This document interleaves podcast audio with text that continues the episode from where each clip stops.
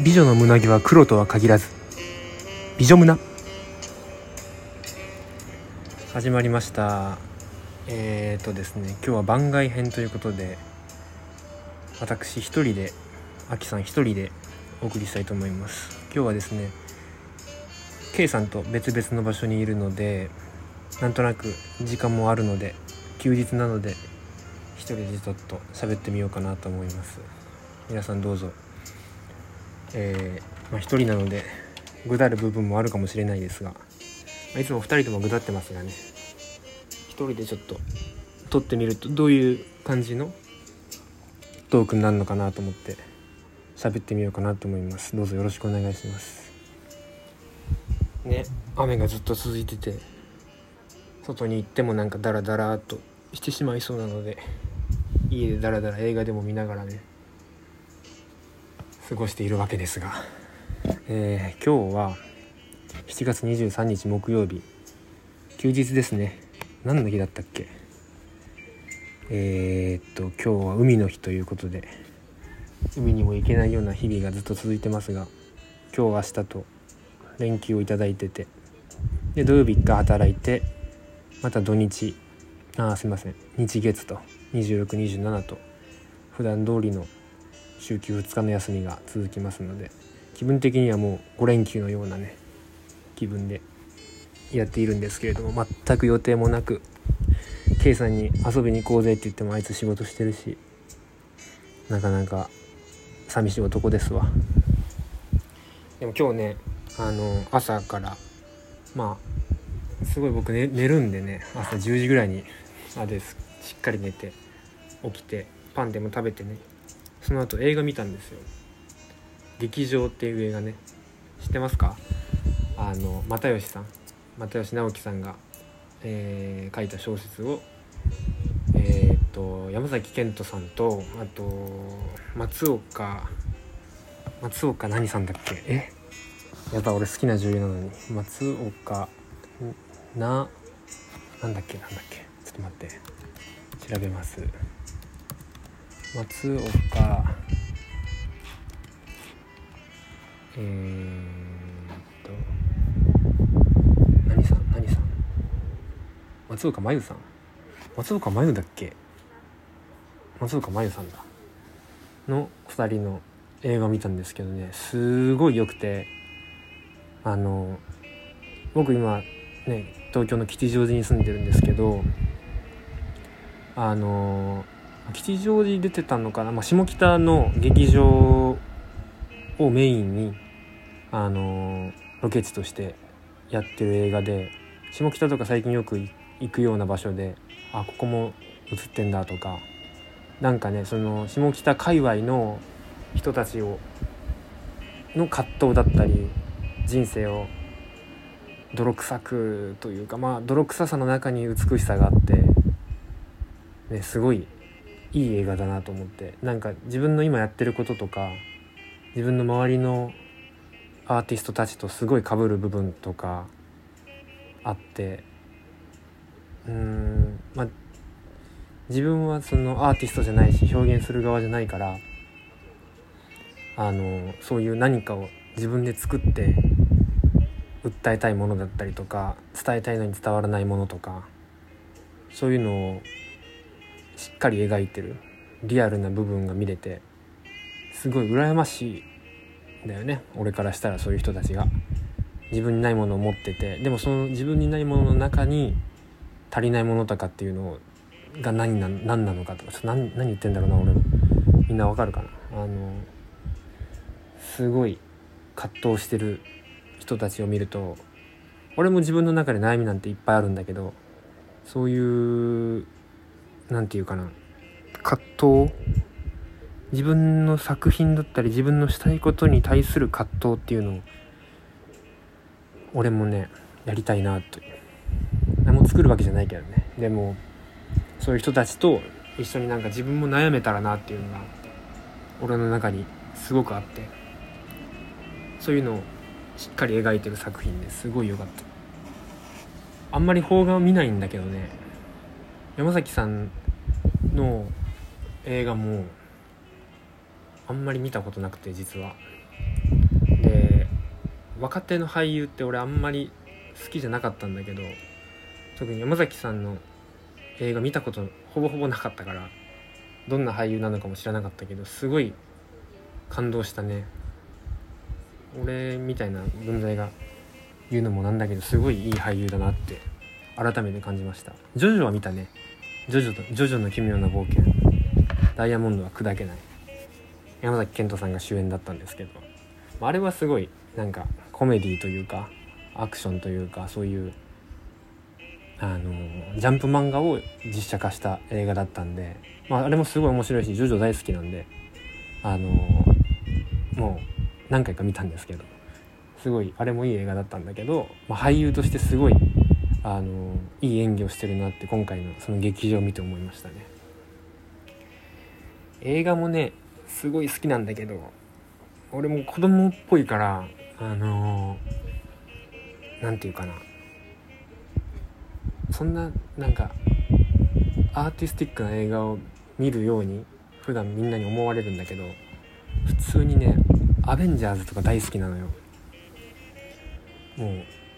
アベンジャーズシリーズは全部見ててすごい何て言うかな。子供なんだよね俺自身が。だからちゃんとそういうあの歴史とかにな踏んだ歴史とかを踏んだすごい何て言うかな。芸術映画みたいなのを見るのが実はあんま得意じゃないんだけど。だから、まあ、そういう映画を見ないといけないなとも思いつつもうずっとねあの休みの日ダラダラする時はアベンジャーズを BGM 代わりにしてみたりさしててすごい僕これもうあのー、セリフまで覚えてるぐらいすごいアベンジャーズが好きなんですよね。特に俺が好きなのはアイアンマンですよね。あのー、もうそれ書いてなるかもしんないけど俺のヒーローだったわけですよ。皆さん見ましたか？アベンジャーズ。まあちょっとネタバレになっちゃう部分もあるんですけれども最後ねアイアンマンが。もう素晴らしい最後を迎えるわけですよ。でまあ言っちゃうと最後みんなの犠牲になって世界を守って死んじゃうんですけどね。でも俺が小学校かな。小中学校の時に初めてアイアンマンを見て10年ぐらいアベンジャーズシリーズの主役としてロバート・ダーニー・ジュニアがアイアンマンの役をしてやってたわけで俺のヒーローなのよね。アイアンマンって。俺の青春の中心にいたヒーローなの、まあ、もうちょっと年代上の人だったらそれこそね何になるんだろうね。ヒーローって。まあ分かんないんだけど俺の青春だったのアイアンマンは。でそれが一つそこで幕を閉じたアベンジャーズシリーズの最後の立役者としてアイアンマンがなったわけなんですけど。で皆さん青春時代のヒーローとかっていますかね？俺はそれがアイアンマンで。でも現実世界にもねすごい憧れる人もたくさんいて。ちょっと話が飛んじゃうんだけどね。なんかいろんな先生だったりとか周りの友人とかもね。もちろん圭介さんもそうですしすごい尊敬してる人たちとずっと青春を謳歌できたらなって思うんだよね。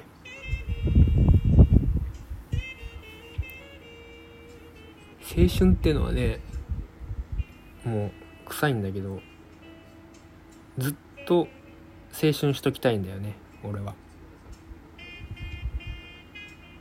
なんかみんなと一緒になんか作ったり中学の時に頑張ったこととか感動したことっていうみんなあると思うんですよ。そういう何かを作り上げたとか何かを成し遂げた。ああいうその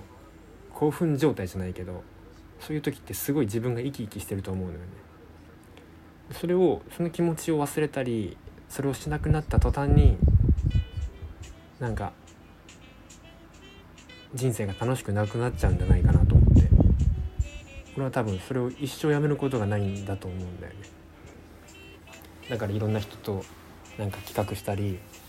それこそこういうラジオとかっていうのを続けていって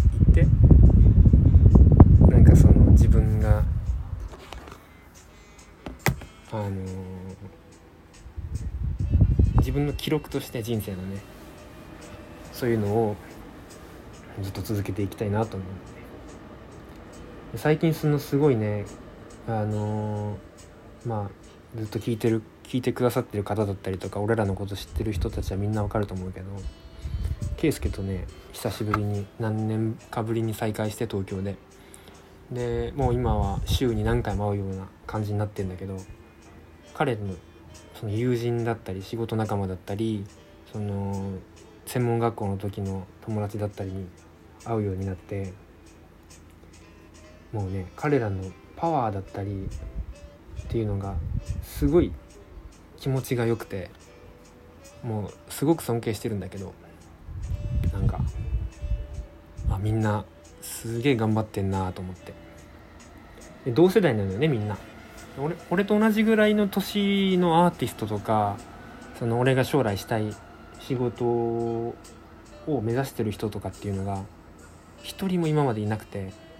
でもやっとそういう切磋琢磨できる同世代に会うことができて俺はすっ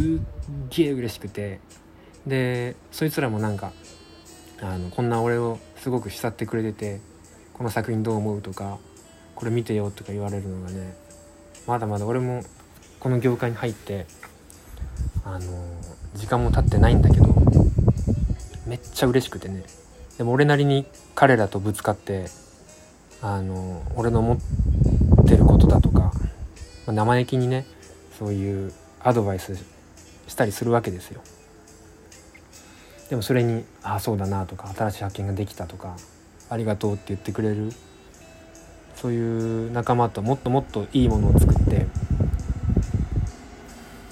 頑張っていきたいなってもっともっと上を目指すというかそれぞれ自分のゴールは違うかもしれないけどでもその人たちのそのアーティストたちの今後の制作に何か俺の中で俺の言葉であの変わるものだったりとか良くなっていけたら言ってくれたら本当にもう素晴らしいなと思うしずっとあいつらの活躍を見ていきたいし活躍の場を与えたいなって思うから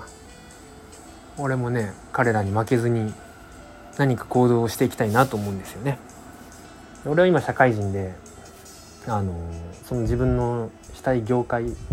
アート業界なんだけどそのアートマネジメントの分野で働いててですごい毎日勉強しててでも自分で何かを彼らと違って作ってるわけじゃなくて俺はその会社の一員として、まあ、与えられた仕事だったりとか自分のするべき仕事っていうのを今あの必死にやってるんだけど俺も早くね彼らみたいにあの自分でうん自分のするべき仕事というか何て言うのかな。うん自分の仕事？自分で何かをしたいっていう気持ちが最近本当にすごくあってね。それがすごい俺の中でもどかしいんだよね。今日のその劇場を見てても思ったんだけど彼らはその自分にまっすぐで自分の伝えたいことをしっかり、あのー、表現しようとするんだよね。でも俺はそれが今できない状態にある気がしていて、まあ、できるんだろうけどでも俺の今するべき仕事っていうのはそれじゃなくてその今働いている場所のサポートだったりそこを、うん、どういうふうにもっといいギャラリーにしていくかっていうことが今の俺に与えられた仕事でそれが将来役に立つしあの絶対に自分のためになるって分かってるからできるんだけどでももうそこにはそこで働いて何年も経っててあの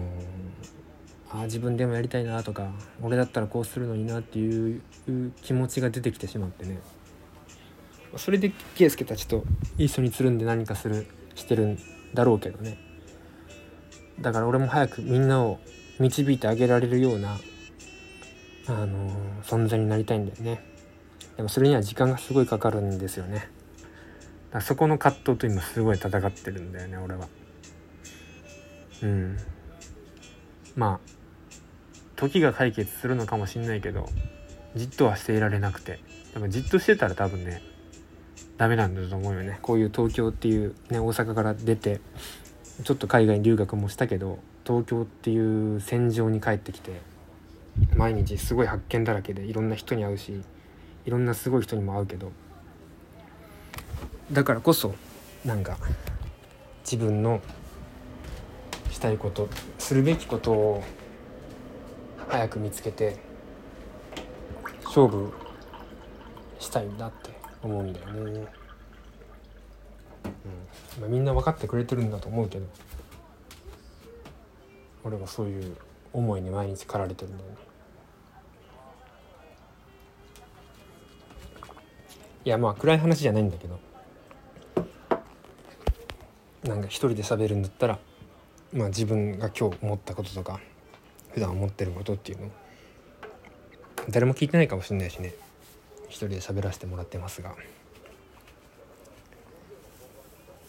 いかがですかね。一人で喋るって難しいね。まだ15分ちょっとしか経ってない。16分しか経ってないからね。圭介と喋ってる時は1時間なんてあっという間だけど一人で1時間はちょっと今日きついね。みんなも俺の声だけ1時間聞くのもきついっしょ。しかもなんかね標準語関東弁になってるしねちょっと。大阪弁に切り替えれるかな今から。ちょっと大阪弁で話してみますわ。大阪のはん大阪弁で話すとなると大阪のことを話し大阪のことを話して喋りたいね。喋りたいな。どうしようかね。大阪時代のことを話しましょうか。俺がなんでアートの世界に入ったのかっていうのをなんでアートの世界に入ったっていうのかを話すわ。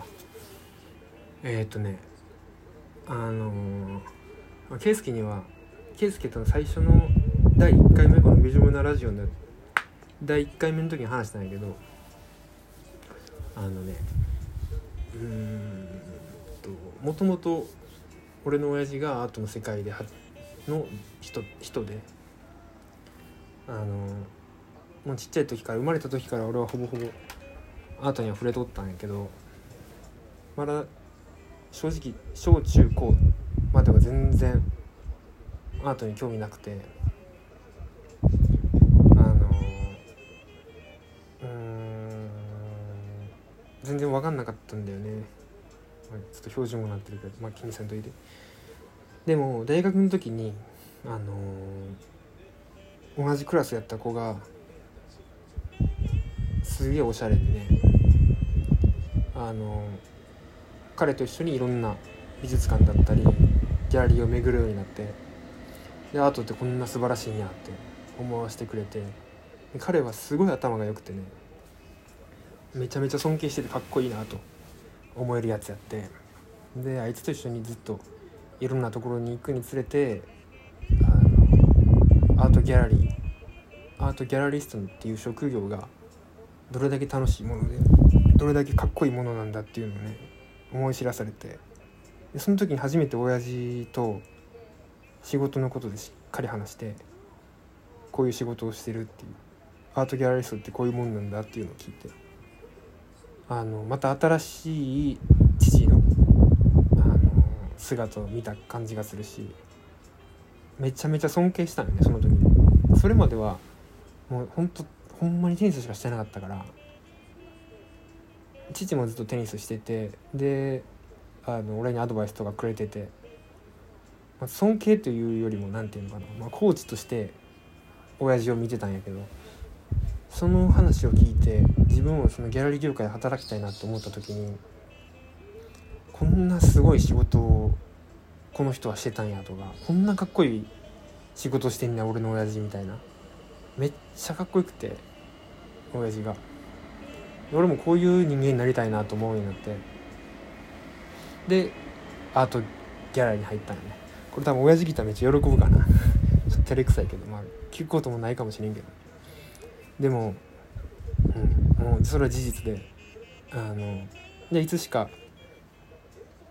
あの親父を超えるようなギャラリストになっていろんなアーティストのサポートとか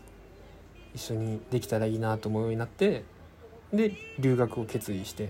でそのね俺にアート目覚ましさせてくれた友達にも相談して。あいつも当時は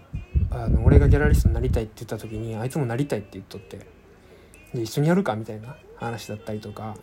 あのいや俺はこのこういうアートを扱いたいからこういうギャラリーを作るから別々にしようとかっていう話もねもうめちゃめちゃそれこそ青春やったよね。であのまあお互いに持ってないセンスをお互いが持っててなんかその大学の先生にはなんか太陽と月みたいだねみたいなちょっとそれこそ恥ずかしい話やけど言ってくれてで俺が表に出てそのすごい何て言うかな人懐っこいキャラじゃないですか俺が。自分っていうのもなんなんだけど。で彼はあんまりその社交的なのは得意じゃないけどでもすごいそのアートに対する知識とか関する知識とかあの自分が持ってるセンスをあの表現するのがすごいうまくて。俺にないものを持ってる月みたいな存在やって。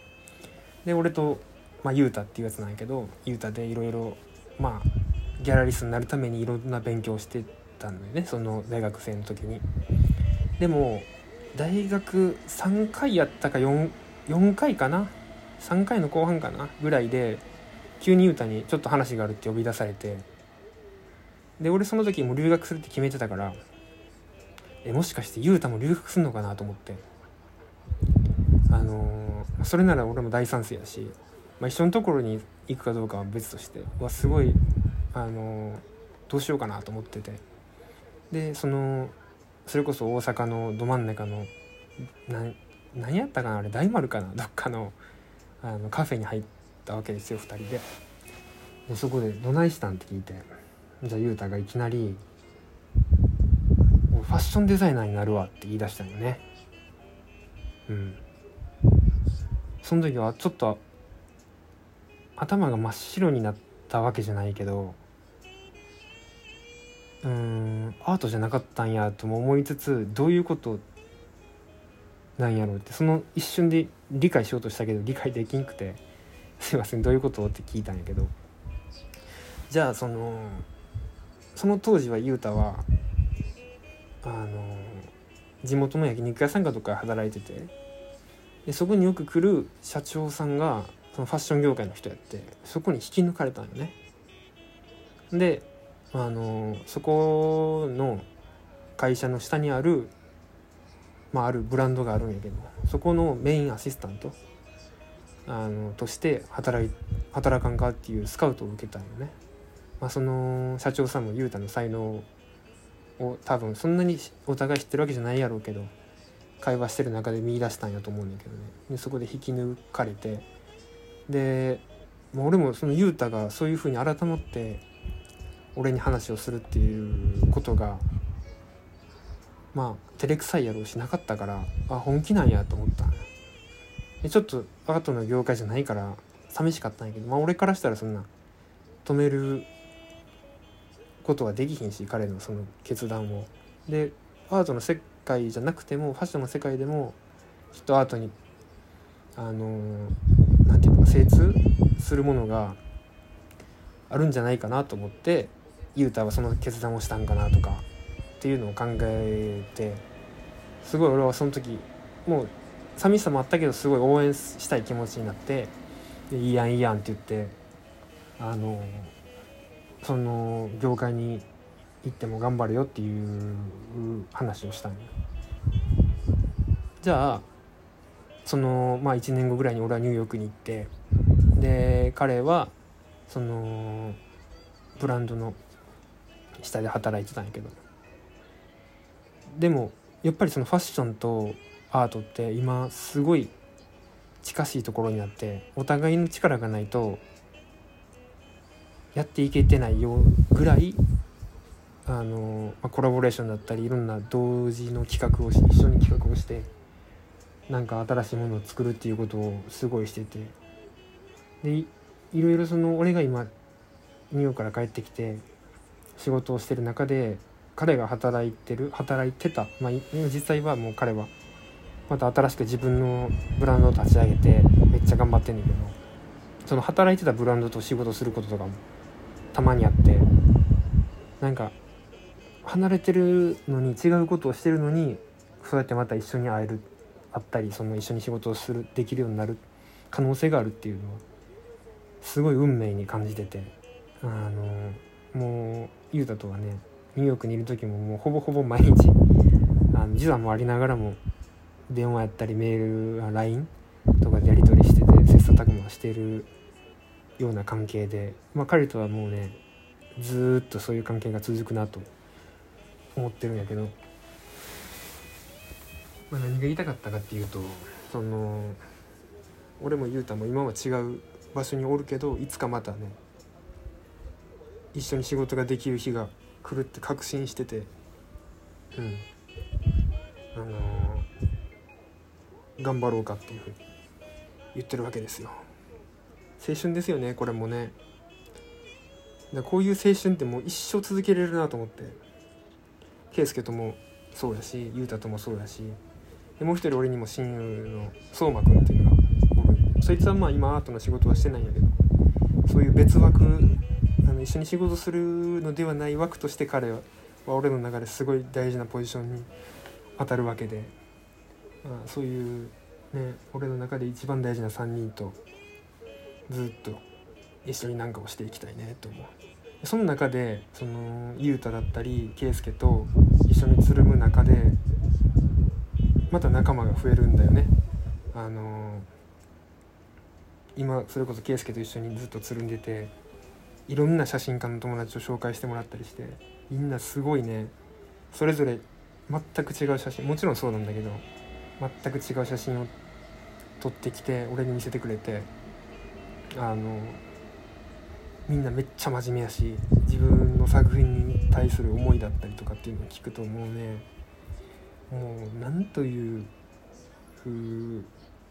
なんて幸せなんだろうなって思うんでね。みんなは必死で俺も必死だけどそれについていくついていきたいしついてきてほしいと思えるけどあのねうんこんなことその身内だけでやれよっていう話なんだけどそういう思いをね伝えたくて伝えたくて仕方ない。みんなすごい頑張っててすごいんだぞっていうこと。うん。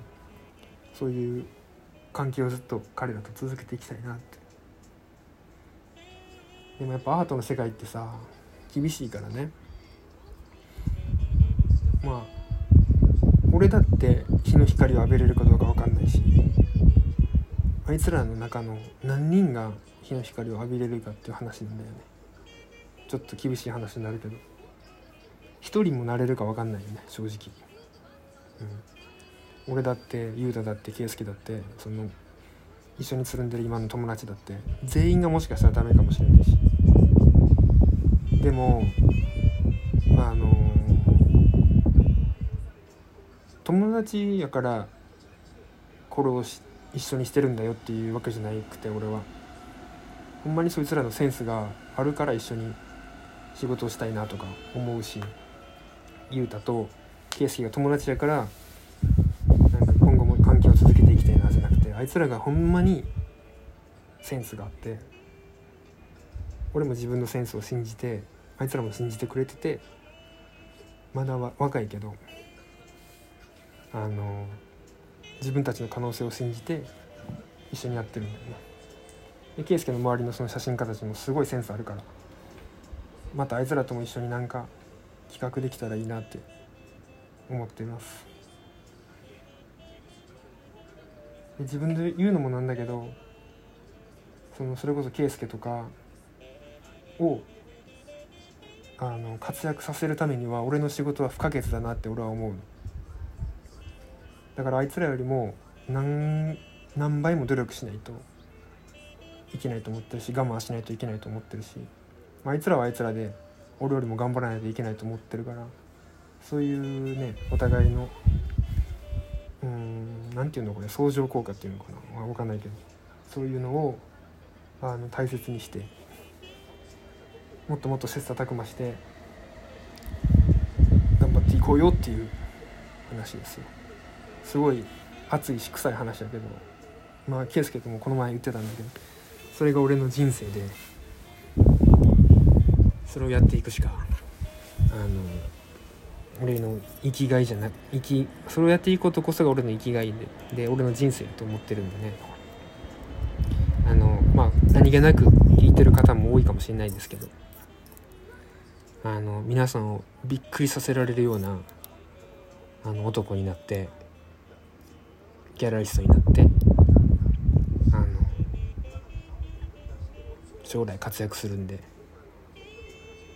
みんな楽しみにしててください。ここで俺は宣言します。俺は絶対に日本一のギャラリストになってえー、自分についてきてくれるアーティストと一緒にこの日本に誇れる文化を新しく日本で日本で世界に誇れる文化を新しい文化を作っていきたいと思ってるんで皆さんよろしくお願いします。応援の方ね